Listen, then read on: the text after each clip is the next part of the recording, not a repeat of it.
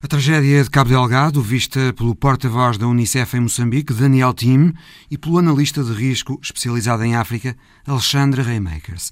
E a remodelação do governo de Bolsonaro, que acontece a meio de uma violenta segunda vaga da pandemia no Brasil. A Covid-19 está a fazer moça também na popularidade de Jair Bolsonaro. Temos no Visão Global a análise de Felipe Vasconcelos Romão e uma entrevista do correspondente Pedro Saguerra a médica estrela por estes dias no Brasil por causa das suas análises na televisão sobre a pandemia, Margaret Dalcomo. Bem-vindos.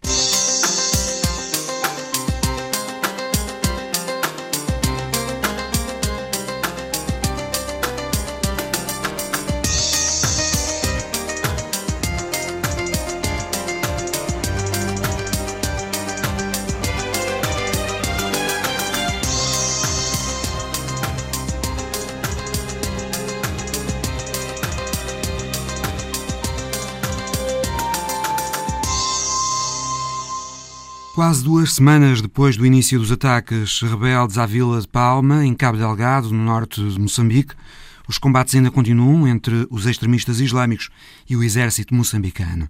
Milhares de pessoas continuam a tentar fugir dos atacantes e das aldeias queimadas, refugiando-se em vilas vizinhas, ou então junto ao recinto da petrolífera Total em Afungi, perto de Palma.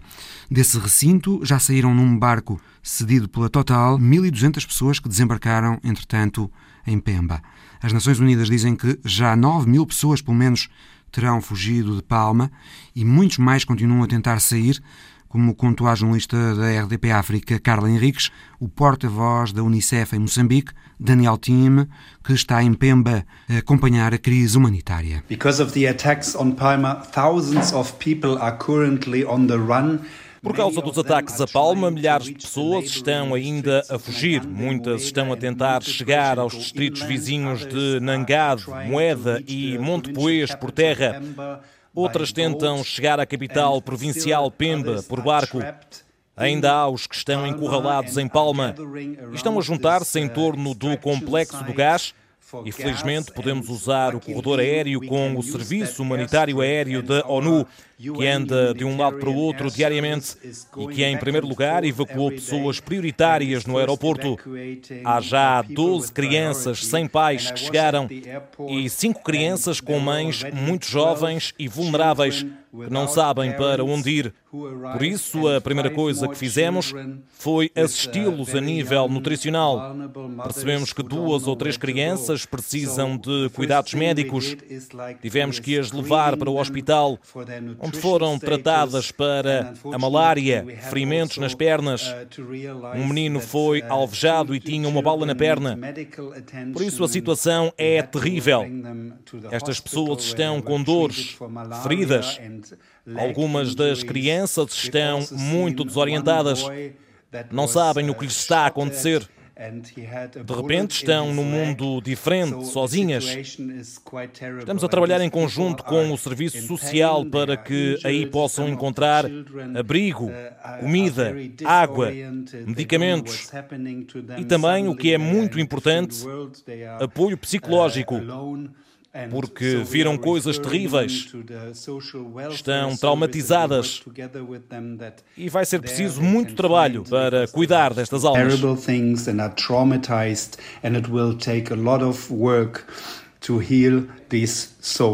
As pessoas que chegam a Pemba têm descrito cenários de autêntico terror em Palma.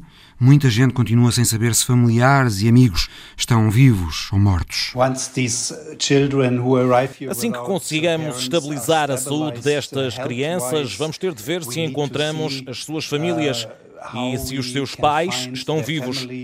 É claro que tudo isto é difícil. Algumas das crianças são muito novas e não querem falar.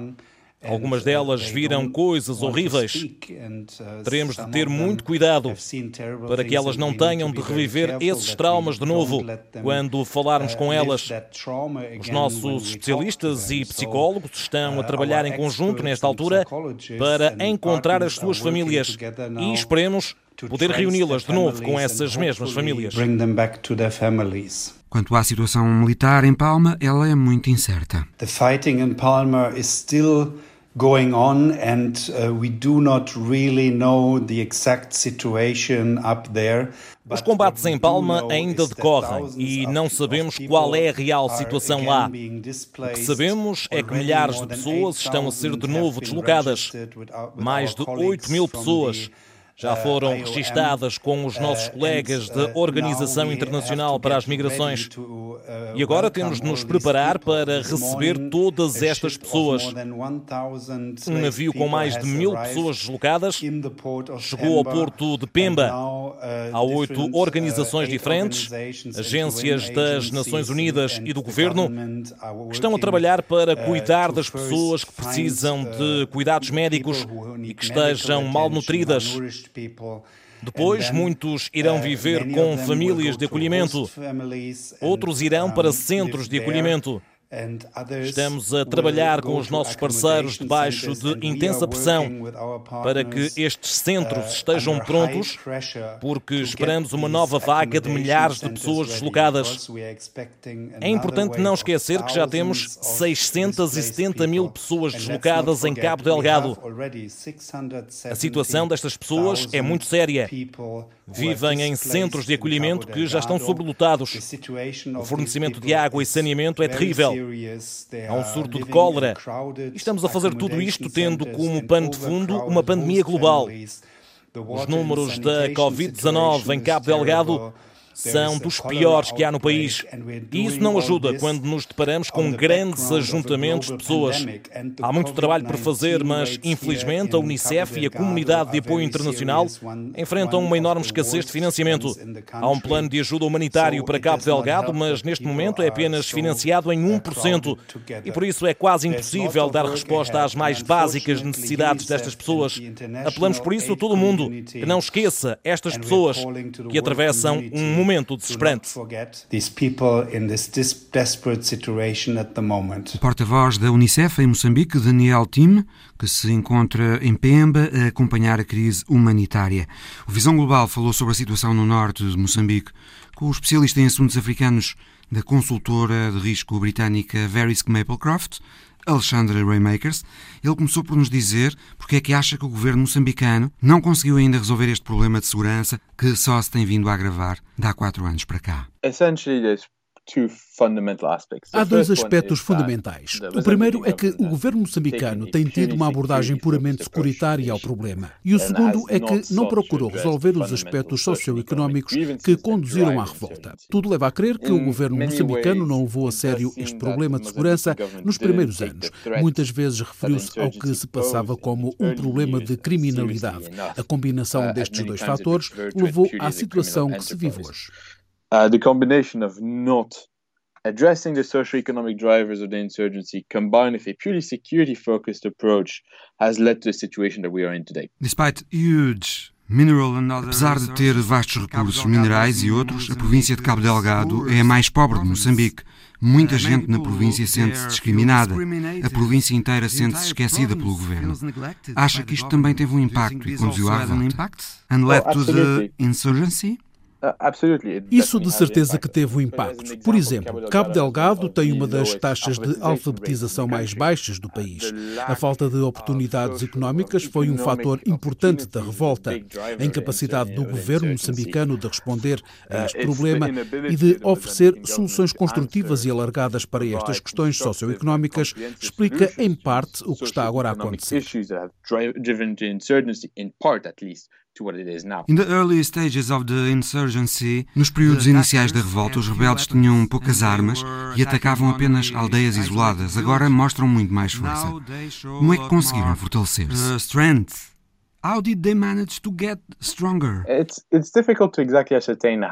É difícil responder exatamente a isso. Como é que conseguiram reforçar-se militarmente? Nos primeiros anos, eles evitavam enfrentar posições militares fortes e áreas urbanas, mas com o tempo foram de facto conseguindo aumentar a capacidade militar. E penso que o terão conseguido, sobretudo através da pilhagem de arsenais militares. Também há indícios de que eles têm acesso a redes ilegais, por exemplo exemplo, de tráfico de droga e que têm conseguido obter armas e dinheiro dessa uh, forma. Um, they also reports suggest that they do have access or do participate in certain illicit networks, uh, including the drug trade. And that they could be funding themselves and thus purchasing weapons through those networks. Pensa que há realmente alguma ligação destes rebeldes ao Estado Islâmico? Uh, that's the, the million dollar question. É muito difícil de dizer. Não há dúvida de que o grupo manifestou simpatia pelo Estado Islâmico, mas até que ponto o Estado Islâmico controla as operações diárias do grupo? Acho que isso pode acontecer a um nível muito limitado. Uh, Acho que é mais uma questão de propaganda do Estado Islâmico que não perde uma oportunidade para mostrar que continua vivo e que tem poder, mas penso que a relação é muito limitada. Acha que o governo moçambicano precisa agora de uma abordagem diferente do problema? Acho que sim. Na verdade, já em 2019 precisava de uma abordagem diferente. É fundamental que mudem de perspectiva. Uma abordagem estritamente militar não vai resolver o problema. Tem de se focar no mal-estar das pessoas em Cabo Delgado que têm alimentado a revolta. Do you think that Pensa que o governo moçambicano vai agora esforçar-se mais para resolver esta situação? O governo moçambicano agora já reconhece que é o seu principal problema de segurança, é uma das suas prioridades absolutas. E acha que o ataque a Palma pode levar o governo moçambicano agora a aceitar finalmente a presença de tropas estrangeiras para ajudar a combater a revolta? So, I mean, here the question is what do you mean by foreign troops Depende do que quer dizer com tropas estrangeiras em Moçambique. A ideia de ter soldados estrangeiros a operar ativamente na província de Cabo Delgado não é algo que Maputo esteja pronta a aceitar. Há coisas que Maputo pode aceitar, como treino militar, por exemplo. Portugal vai enviar 60 homens e os Estados uh, Unidos também têm uma missão em Moçambique que vai lá estar dois meses. Mas é a única coisa que penso que Maputo está disposta a aceitar por agora. Treino e não militares estrangeiros a operar diretamente em Cabo Delgado.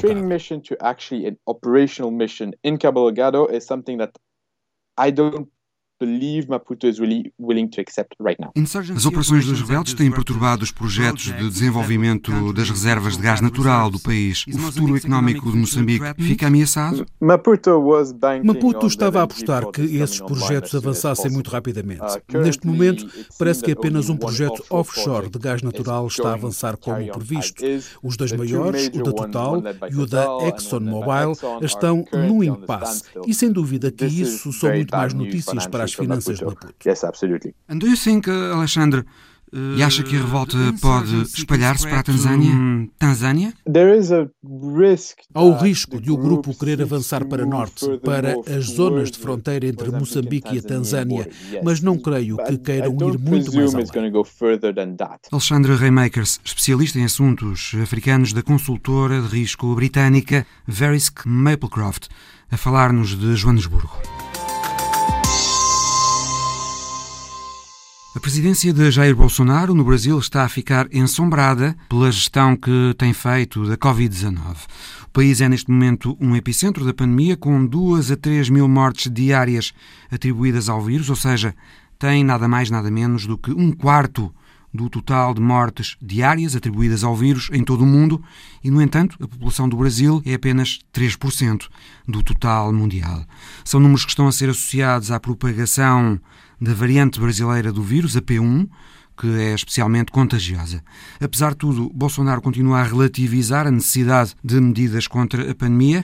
Há dias contrariou o seu novo ministro da Saúde, já o quarto desde que começou a pandemia. Marcelo Queiroga pediu às pessoas para usarem máscara e manterem o distanciamento social durante a Páscoa.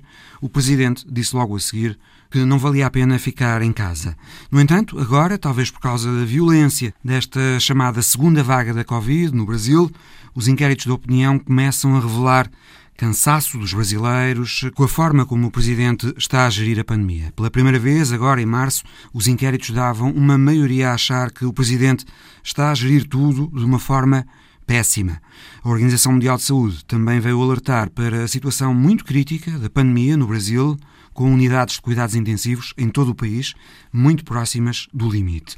É um cenário delicado politicamente para Bolsonaro. Este cenário que é descrito, o correspondente da Antena 1 no Brasil, Pedro Saguerra, por Margaret Dalcomo. Margaret Dalcomo é investigadora da organização estatal Fiocruz, que faz pesquisas biomédicas e produz as vacinas da AstraZeneca no Brasil, é uma presença assídua nos média nacionais brasileiros. Desde que começou a pandemia, ela apareceu quase 500 vezes na televisão, é conhecida nas ruas, tornou-se a referência para muitos milhões de brasileiros quando se fala do coronavírus. O que é que poderá ainda acontecer de mal a este, a este país, doutor? Bom, nós estamos no momento, no pior momento da pandemia da Covid-19 no Brasil, numa segunda onda, no pico da segunda onda, com novas variantes já circulando praticamente em todas as cidades brasileiras.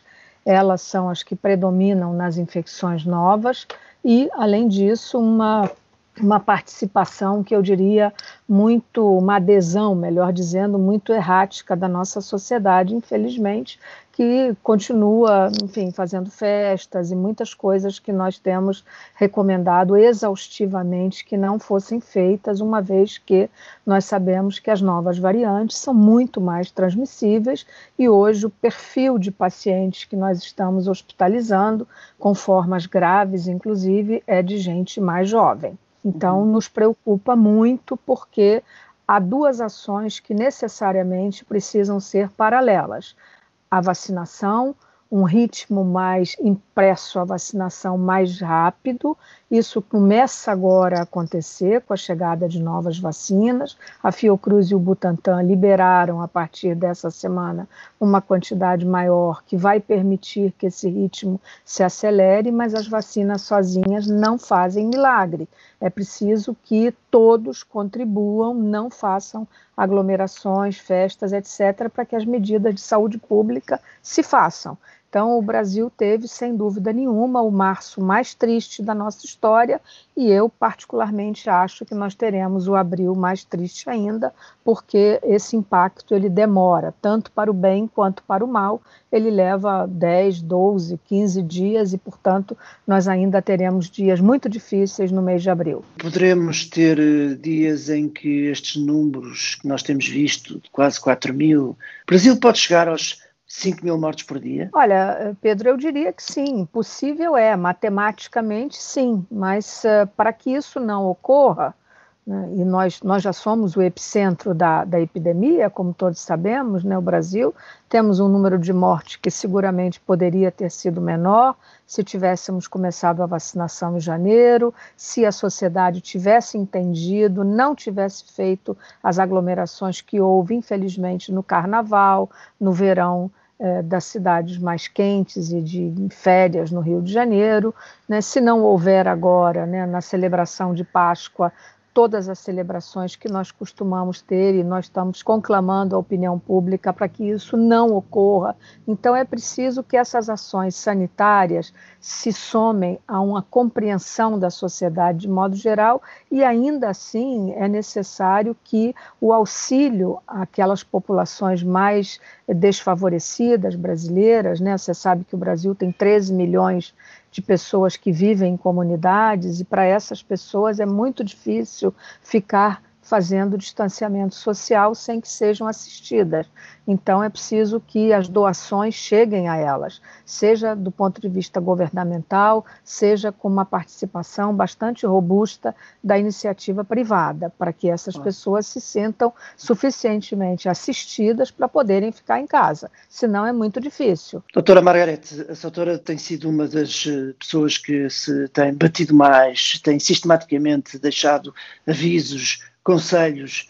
Hum, eu pergunto-lhe ao fim deste tempo todo, quando nós vemos aquelas imagens de São Paulo, de funerais à noite, e quando chegamos ao ponto de ver carrinhas escolares a transportar uh, óbitos, um, que pensamento é que lhe vai na alma, doutora? Me vai na alma uma tristeza muito grande como médica. Cada paciente que nós perdemos é uma vida, sobretudo quando se trata de pessoas mais jovens, ainda com a expectativa toda de uma vida pela frente. Isso nos entristece, mas isso não nos esmorece. Nós temos um compromisso de continuar trabalhando, é, conduzindo nossas pesquisas, assistindo nossos pacientes e, sobretudo, nosso compromisso público como servidores que somos da saúde pública de alertar as pessoas para que adiram aos conselhos e recomendações que nós estamos fazendo. Essas cenas são inevitáveis, Pedro, como são inevitáveis a abertura de covas, como temos visto, inclusive em cemitérios de grandes cidades como São Paulo, Rio de Janeiro. Né? Hoje a dificuldade, inclusive, né? parece que nós estamos voltando na história à, à célebre gripe espanhola que vivemos há mais de 100 anos atrás onde a segunda onda foi muito mais letal do que a primeira.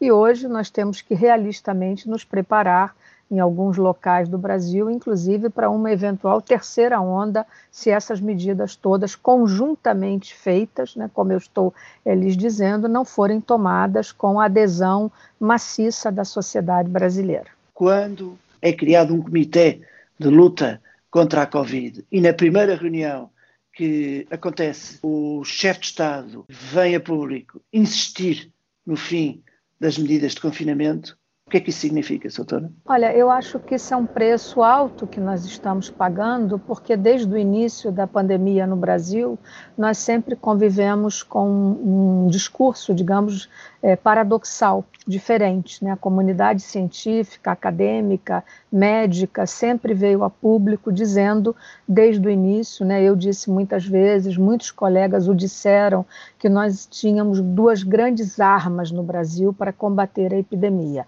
o nosso SUS poderoso pela sua imensa capilaridade e o distanciamento social.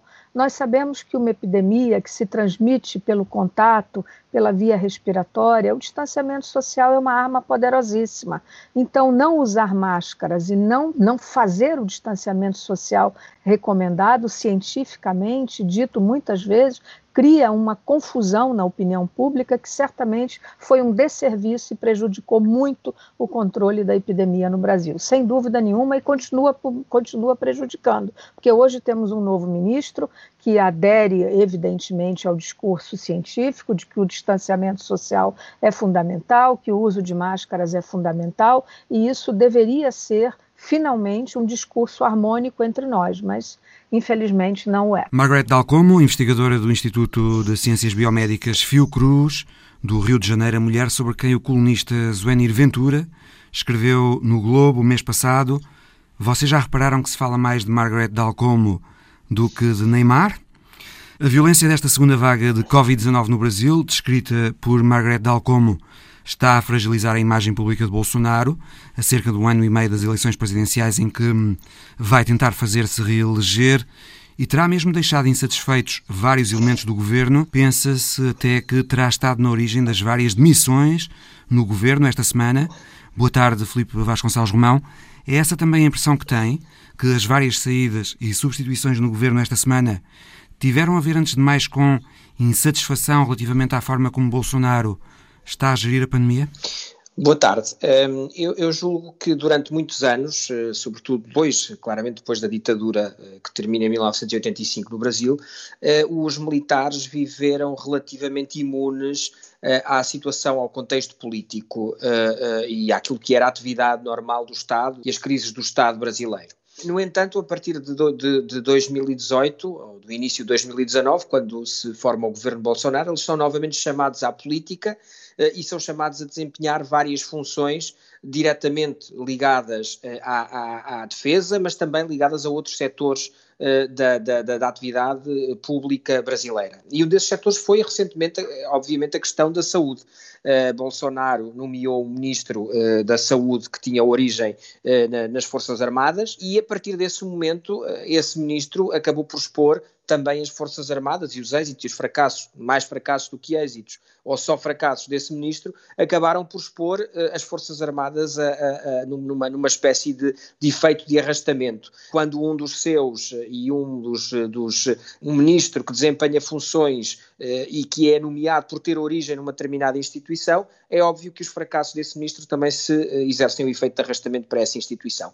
Então, nas últimas semanas ou nos últimos meses, começou a ser visível nas Forças Armadas brasileiras um, algum descontentamento, sobretudo porque um, políticas implementadas por Bolsonaro e que estão a fracassar, em primeiro lugar, por ordens diretas do próprio Bolsonaro e uh, das pessoas que lhe são, do círculo que lhe é mais próximo, uh, acabam por também gerar críticas uh, nos outros setores que estão no seu governo, nomeadamente nas Forças Armadas. E talvez tenha sido este o principal ponto que tenha levado à, à admissão do Ministro da, da Defesa, ao que parece terá sido uma iniciativa de Bolsonaro em função do descontentamento que o Ministro da Defesa estava a manifestar. Seria... Mas em concreto, Felipe, em relação à pandemia, num caso, pelo menos, esse desconforto com o comportamento de Bolsonaro relativamente à forma como tem gerido a pandemia é apontado pela imprensa como a razão imediata da saída. É o caso de José Levi, que era o advogado-geral da União, a figura que representa o governo federal em processos judiciais, incluindo no Supremo.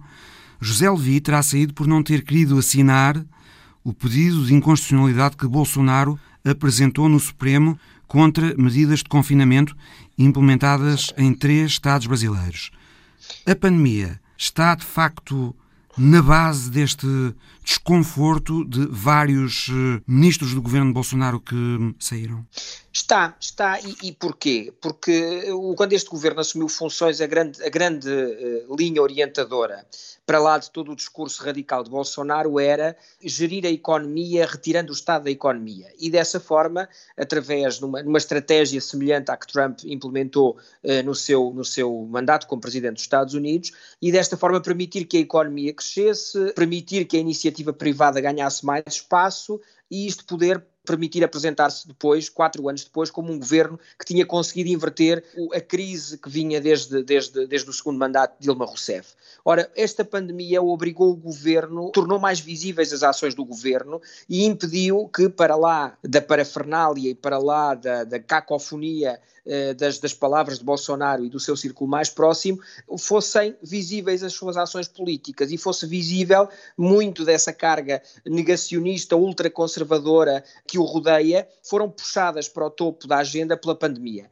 Portanto, a partir daí, houve vários setores deste governo que tinham apostado num governo ultraliberal do ponto de vista económico eh, e em que os êxitos económicos se sobrepusessem à, à linguagem agressiva e muitas vezes bacoca do, do, do presidente e dos seus mais próximos. Como essa via não, não seguiu e a crise pandémica arrastou o país para uma crise económica também devastadora, isso acabou por trazer uh, o, o que Bolsonaro de facto é para o topo da agenda.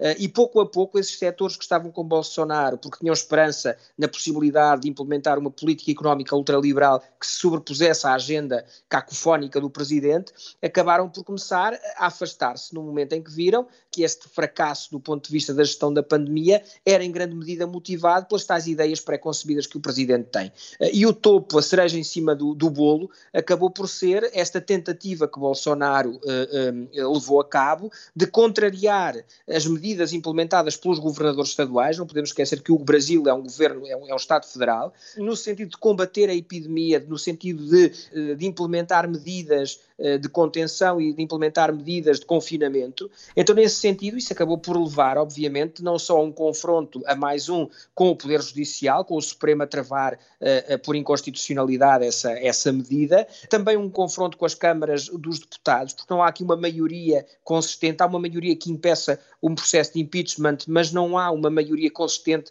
que esteja ao lado, efetivamente, da agenda uh, e, de, e, do discurso do Presidente, e, nesse, e nessa medida esses setores começaram a afastar-se, como foi o caso do Advogado-Geral da União e dessas, dessas declarações que proferiu. Portanto, neste momento o bolsonarismo está cada vez mais depurado e aqueles que estão ao lado do presidente uh, são cada vez mais os, os, que lhe são mais fiéis, uma vez que estamos numa deriva do ponto de vista da gestão da saúde pública que é incompreensível. Nos casos que o Filipe estava a referir das saídas do Ministro da Defesa e dos chefes dos três ramos das Forças Armadas em solidariedade com o Ministro, há esta questão de o um Ministro da Defesa que saiu ter sido sempre um bom interlocutor do Supremo Tribunal nos casos de atritos entre o Presidente e o Supremo o ministro era um garante do compromisso democrático dos militares.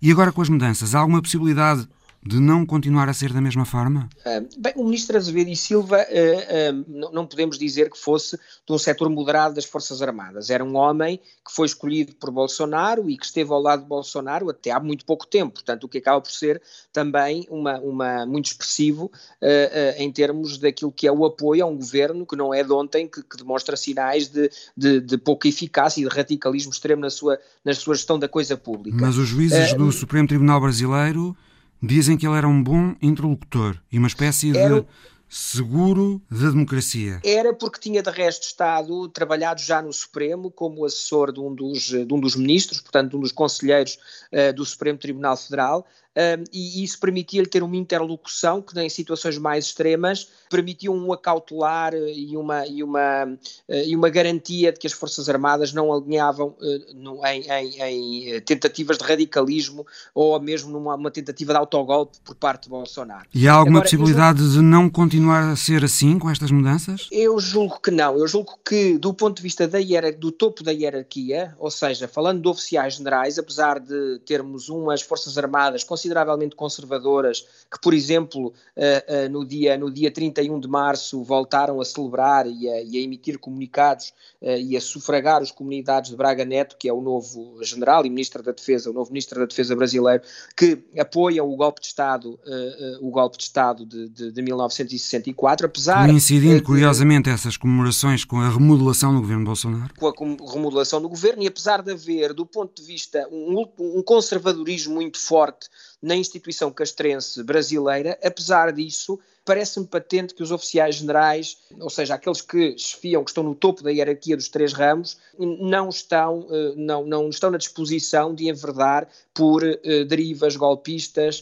uh, e por derivas autoritárias lideradas pelo, pelo, pelo, Presidente da República. O próprio vice-presidente Hamilton Mourão, exatamente. O general Hamilton Mourão também é visto como um homem que sabe por travão a Bolsonaro. Exatamente. Portanto, eu julgo que aí, no topo da hierarquia, não haverá grandes problemas nem grandes tentações.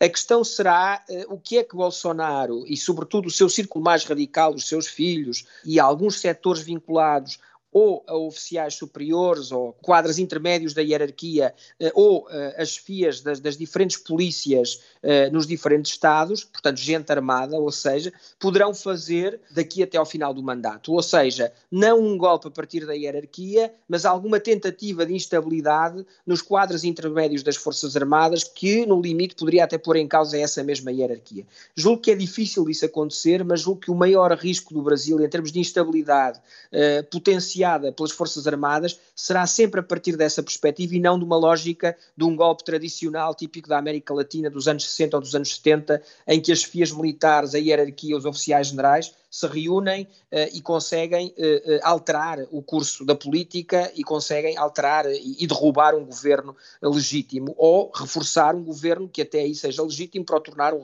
um governo ditatorial, que seria o caso no modelo de autogolpe. Não parece que seja esse o caminho, mas há um potencial de instabilidade grande por forças policiais e por alguns quadros das Forças Armadas, mas que não estejam no topo das hierarquias, eh, para gerar essa instabilidade e, no limite, podem eles ser fomentados por Bolsonaro quando este veja que as instituições do Estado eh, não lhe permitem violar a Constituição e não permitem uma acumulação de poder que ele pretenderia de outra forma. Uma leitura que é feita também desta remodelação governamental no Brasil é que várias mudanças terão sido feitas para acomodar os interesses eh, dos partidos do Centrão que apoiam Bolsonaro no Parlamento.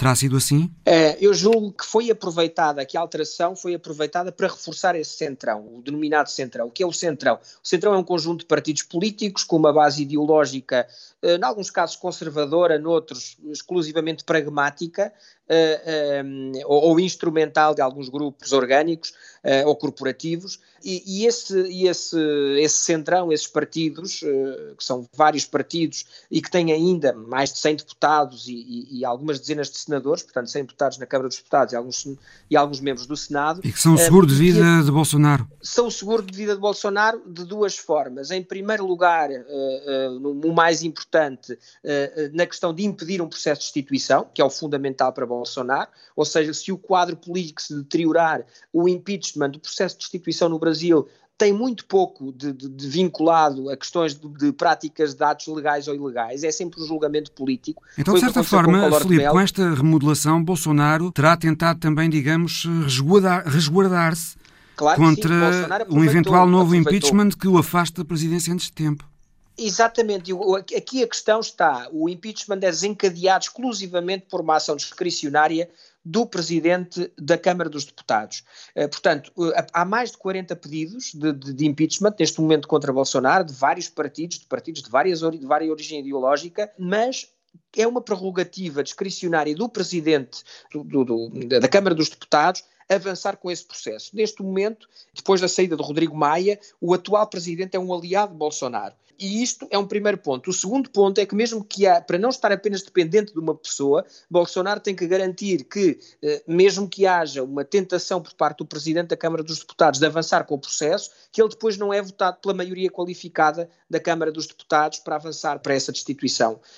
E, portanto, nesse sentido, é importante resguardar o apoio dos deputados. Este é o primeiro ponto. O segundo ponto, evidentemente, é o mínimo de governabilidade que qualquer governo pretende e que era de resto, foi um dos maiores pecados de Lula da Silva, foi eh, eh, ceder do ponto de vista ideológico e do ponto de vista dos princípios a estes partidos para conseguir desta forma manter-se à tona e por vezes até com processos ilícitos, como no caso mensalão. E este, esta é a questão. Mas o Brasil, em função do seu sistema político, do seu sistema constitucional, deste presidencialismo, uh, uh, uh, desculpa a expressão coxo que tem, precisa muito do apoio no Congresso e este Congresso é um Congresso que, ao contrário dos sistemas presidencialistas, como no caso dos Estados Unidos, que é um sistema bipartidário, então, do ponto de vista do sistema partidário, aqui é um Congresso muito fragmentado, com quase 30 partidos políticos, o que depois dificulta muito qualquer manobra de apoio às medidas do governo. Portanto, Bolsonaro precisa do Congresso para esse, do Central por esses dois aspectos. Em primeiro lugar, para se manter à tona, para impedir um processo de destituição e outro para conseguir ir cumprindo o mínimo de agenda que lhe permita, no limite, uh, uh, apresentar-se com algo nas presidenciais de, 2000, uh, de 2022.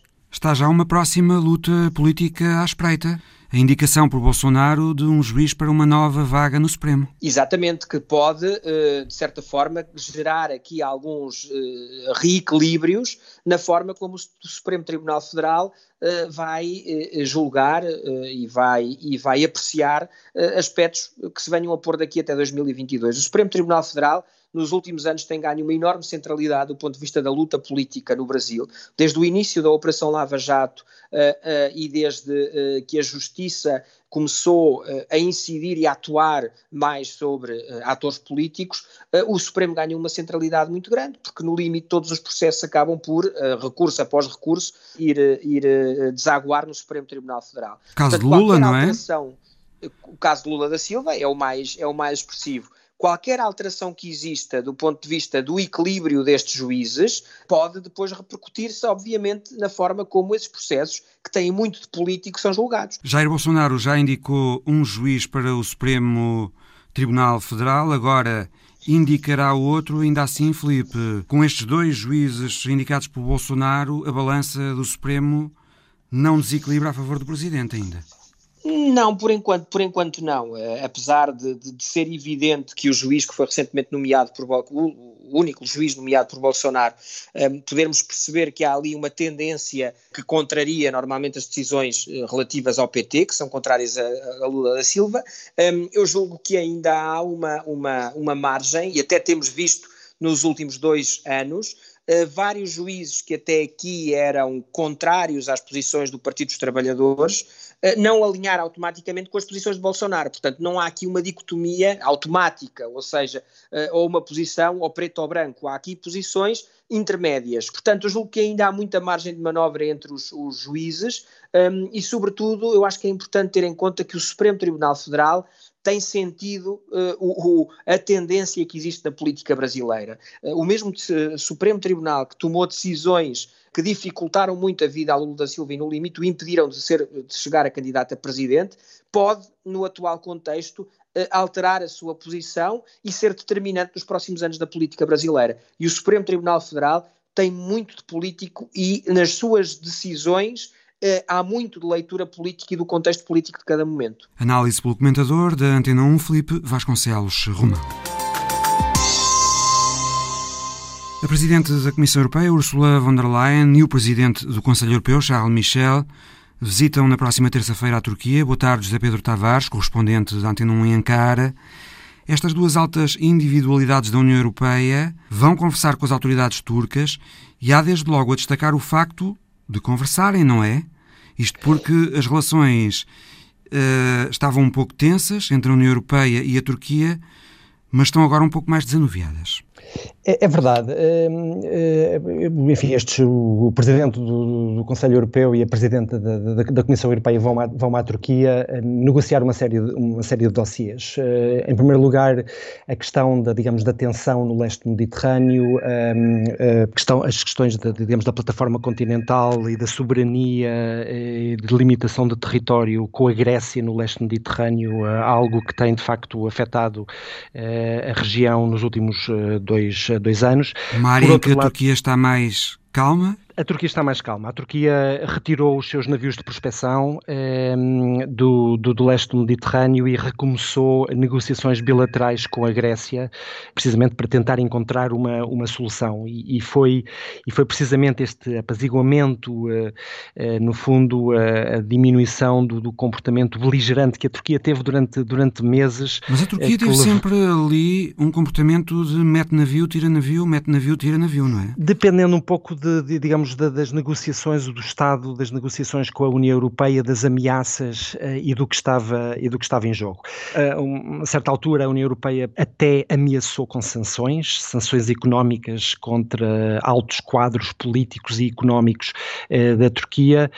neste momento, congelou essa decisão, porque de facto a Turquia deu, deu alguns passos positivos e, e, e hum, está, pelo menos, pronta a discutir o assunto.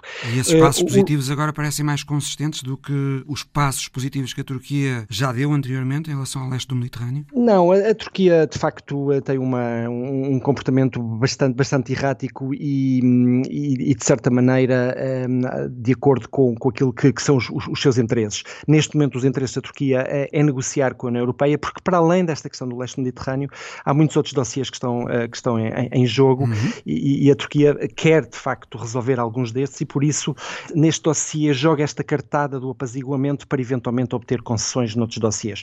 Que, que outros temas estão, estão, estão, estão em negociação? A questão dos migrantes. migrantes a questão dos, dos, dos refugiados e do, dos migrantes. Recorde-se que o acordo uh, Turquia-União Europeia, que foi assinado há cinco anos, ehm, está neste momento um pouco esgotado porque o envelope financeiro que a União Europeia deu à Turquia para gerir no seu território ehm, as massas de, digamos, de refugiados da Síria, mas não só, também do Iraque, do Afeganistão, que ameaçavam vir para a Europa, os 6 mil milhões de euros que a Turquia obteve da Europa, precisamente para fazer esse papel de, digamos, de, de, de barreira, de contenção uh, desse, um, eh, dessa massa de, de, refugiados, já se esgotaram. Portanto, esse, esse dinheiro já foi gasto, de facto, uh, já foi transferido da União Europeia para a Turquia, para a Turquia tentar integrar e gerir esses refugiados.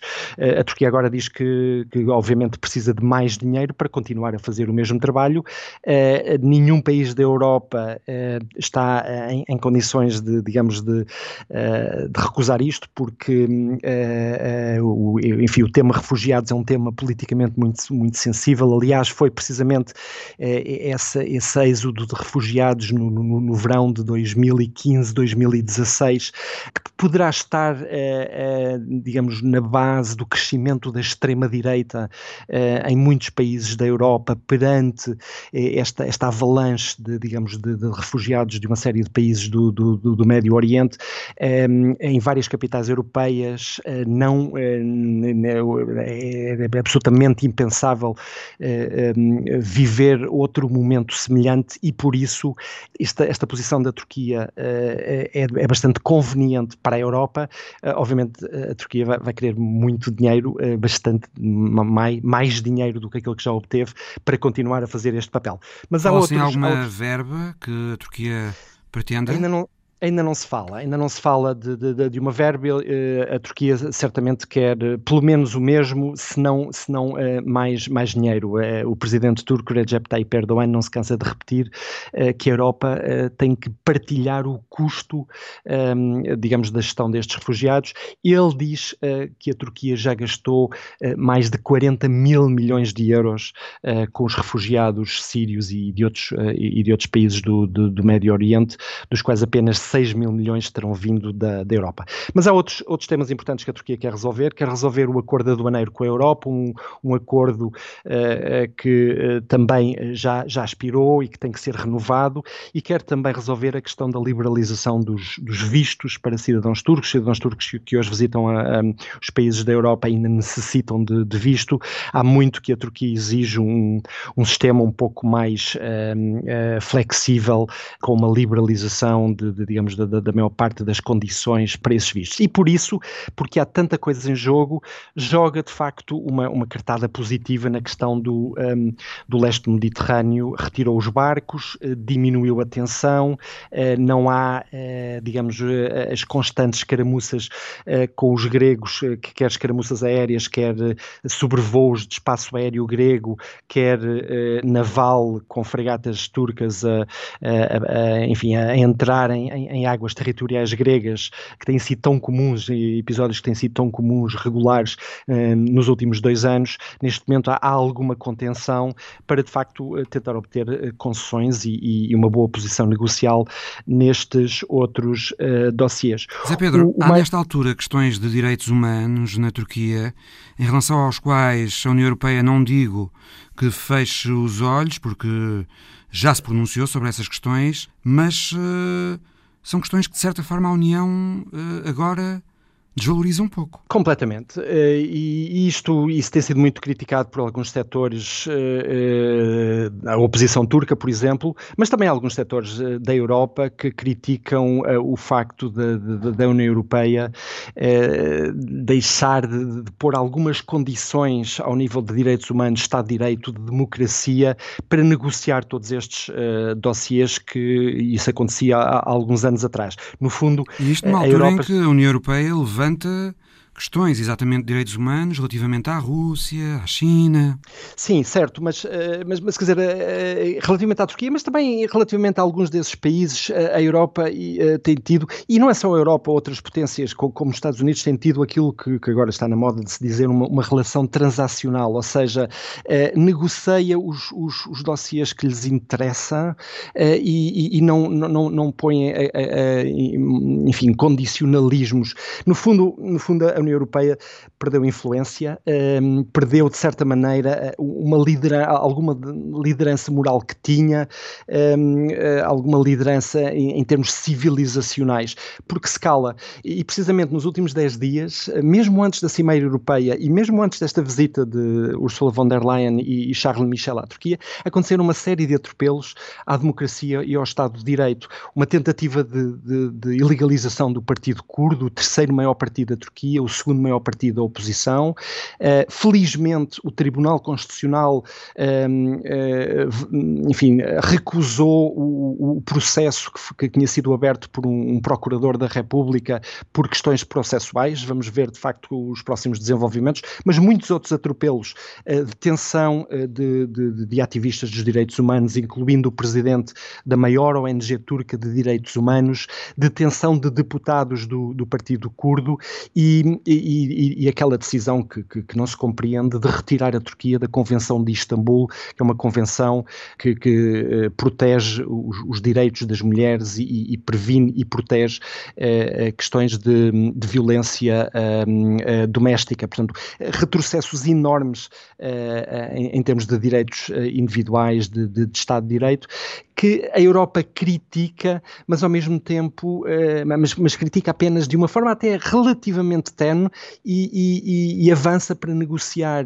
todos estes, estes dossiês uh, sem impor uh, qualquer tipo de condição uh, para tentar melhorar de facto esse, essas questões que são, que são absolutamente essenciais na, na, na, Turquia de hoje. Portanto, de facto, há alguma hipocrisia, falta de liderança moral e a verdade é que Erdogan e, e, e a Turquia um, aproveita-se disso, sabe que a Europa perdeu esse espaço de influência, esse poder de influência um, e, e, portanto, eh, pressiona, uh, uh, joga estas cartas, ameaça abrir as fronteiras para deixar passar os refugiados, põe os seus barcos ou os seus aviões em águas gregas para fazer pressão uh, e para criar alguma tensão neste constante jogo transacional entre Turquia e, e União Europeia. O correspondente da Antena 1 na Turquia, José Pedro Tavares.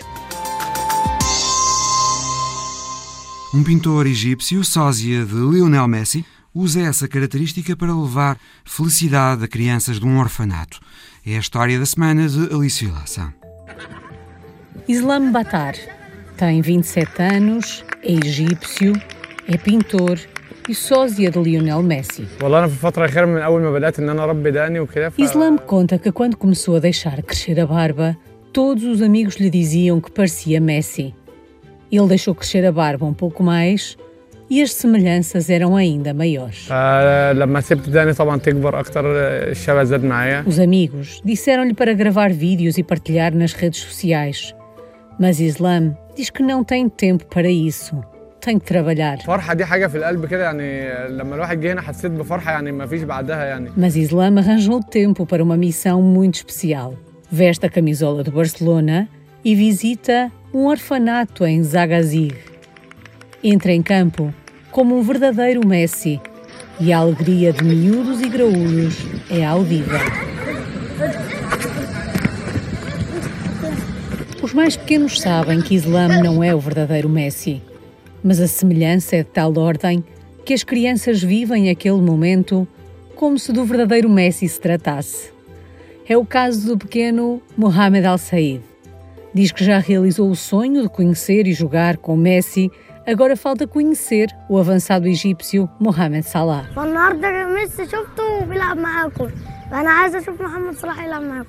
Amar Ashri, outro menino do orfanato, não consegue esconder a felicidade de ter conhecido este Messi. E tal como os outros meninos que gostam do futebol, também quer um encontro com a estrela egípcia do Liverpool, Mohamed Salah. Para o diretor do orfanato de Zagazig, este é um momento importante para estas crianças. Com a camisola do Barcelona vestida, Islam joga a bola com os mais pequenos, marca golos, não tantos como Messi, e diz que a melhor recompensa é o sorriso a alegria dos meninos daquele orfanato.